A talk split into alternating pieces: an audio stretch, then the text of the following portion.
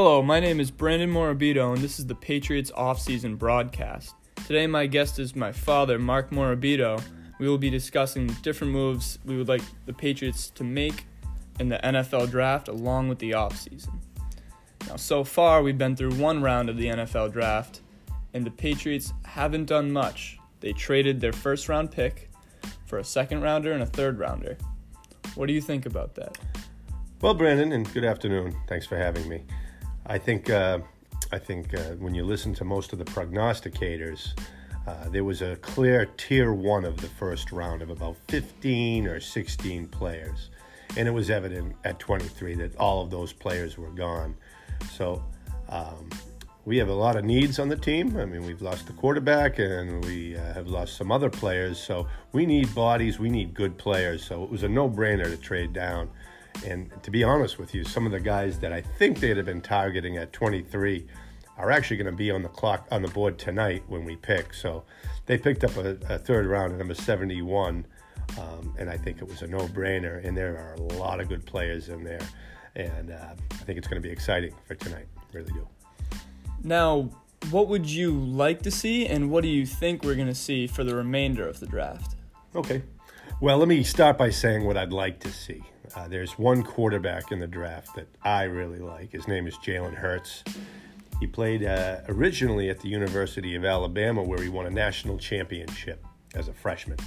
Um, they recruit pretty well, and they brought in Tua Tagovailoa, who uh, was drafted by the Dolphins at five last night, and he replaced Hurts. Hurts went on to play at uh, Oklahoma uh, for a really, really good system and was third in Heisman last year. He's played in two pro style offenses. He's limited a little bit in his ability and his ability to read. He's an RPO quarterback that really is a one read passer. In other words, he doesn't really look and, and, and, you know check down to his second receiver. So there's some limitations, but I think he has great leadership skills as the Patriots like, and I think he could actually get in early and maybe help them out in a position where he could play the slot or come out of the backfield and give the offense a different wrinkle. We don't really have an established quarterback. It may be Stidham, it may be Hoyer, it may not.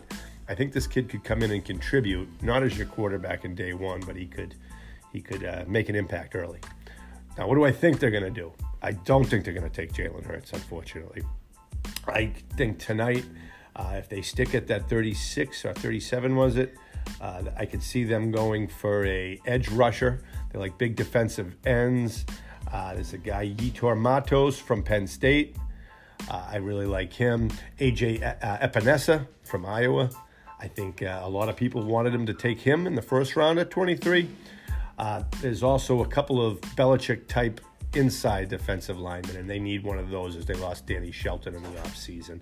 So I think um, uh, Ross Blacklock, I believe is his name, uh, Texas Christian. He's a really, really good player. I think uh, they might look at him. And they do also need a wide receiver. A couple of the names I'm looking at are is Tee Higgins from Tennessee, excellent, and Denzel Mims from Baylor. And lastly, I'd love to see them because now they have four third rounders, two fourth rounders. I'd like they're not going to make all those picks. I'd love to see him make that pick at 37 and then take some of that capital to trade up and get another one or two picks in the second. And I think because that's where the real value is. The next 30 players, there's huge value. Long winded answer. Awesome. Now, it is my understanding that you yourself have made your own mock draft from the view of the Patriots, and as a 40 year Patriots nut, 25 year season ticket holder, I would like to see or hear your thoughts on the rest of the draft. Okay, so um, so first off, I did do about hundred of these mock drafts with a mock simulator. I'm crazy, um, but my last one yesterday, as I told you, was I had the Patriots trading with the Chargers for the same uh, last night, but. Uh, I they, they, the computer accepted a better deal than the Pats got. I got two second rounders, but it was negotiating with a computer. Uh, what I think is going to happen tonight, I did another mock draft, and this will be my final one. Um, I had uh, the Patriots trading down two slots to the 39th uh, pick. And this was a guy I actually hadn't mentioned, Marlon Davidson, out of Auburn. He's excellent. He's an edge, big type defensive end, can push the pocket. It's a five technique, is what it's called for those types of position players. I, I had him getting them. And then uh, I took some capital and get it, and moving down two slots and a couple of, the, of our other picks from the third and fourth round, as I had mentioned, and had them trading up to number 56 to take Jalen Hurts. And again, I think that that was just a little uh, selfishness, and I, I, don't expect it to happen. Um, I also had him getting uh, with the uh, with a uh, late pick, early actually pick in the third, Jeremy Chinn, who's a safety. And then Cole Kmet, who's a tight end out of Notre Dame. I don't see him slipping that far in the simulator. He did. And then uh, the last pick tonight is another edge type player, Bradlee Anae from Utah. So that's uh, that's what I did. But I think regardless, it's going to be really exciting tonight. It's really important for this organization to make tonight count. We have a lot of picks.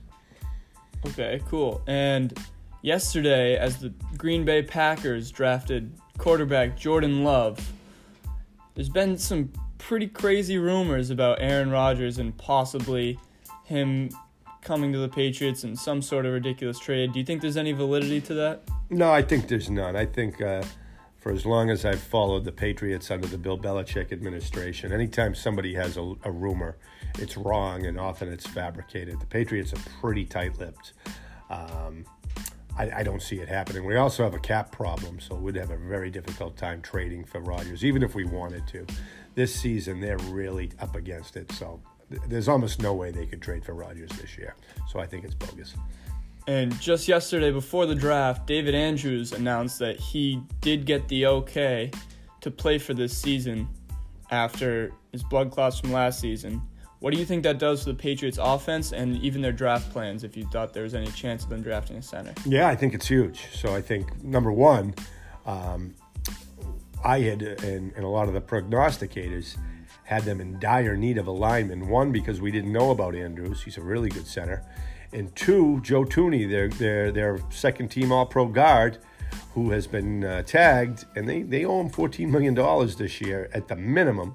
So I almost thought that they were going to look to trade him because they are the the worst positioned team in the cap for the 2020 season. They kind of need to free up money.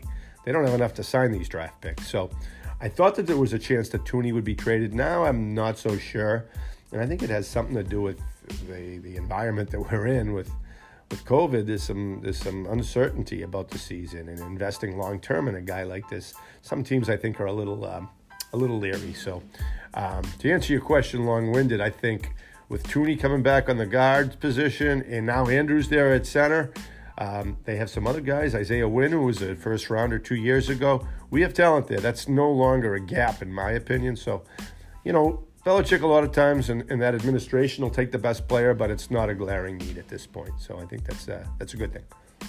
Now, personally, I'm not in love with Stidham yet, although I haven't completely turned my back on him or anything like that. What are your thoughts on him? Are you comfortable with him at under center at the start of this year, or what do you think? Well, I think I'd agree with you. I mean, he was he had a ton of talent coming out of high school. He was an underachiever in college. Uh, he does have similar Patriots type techniques. He doesn't have an arm to blow you away, but he's considered to be a good decision maker. From what I've heard, the Patriots were impressed with him at times during last season, uh, but I don't think any of us know. Um, you know, I I, uh, I think that Hoyer's been assured he'll have every opportunity to start, and if and if Stidham's not ready, he's not going to start. That you know they know what they have with Hoyer, so I think it'll be interesting to see. But I think definitely to add another quarterback, whether it be in the draft or a cheaper free agent, is something that they're going to need to do and and uh, I think this weekend will go a long way to seeing what that might be. All right. Well, thank you for your time, Dad. And this has been the Patriots offseason podcast with 25 year season ticket holder Mark Morabito. Thanks for having me.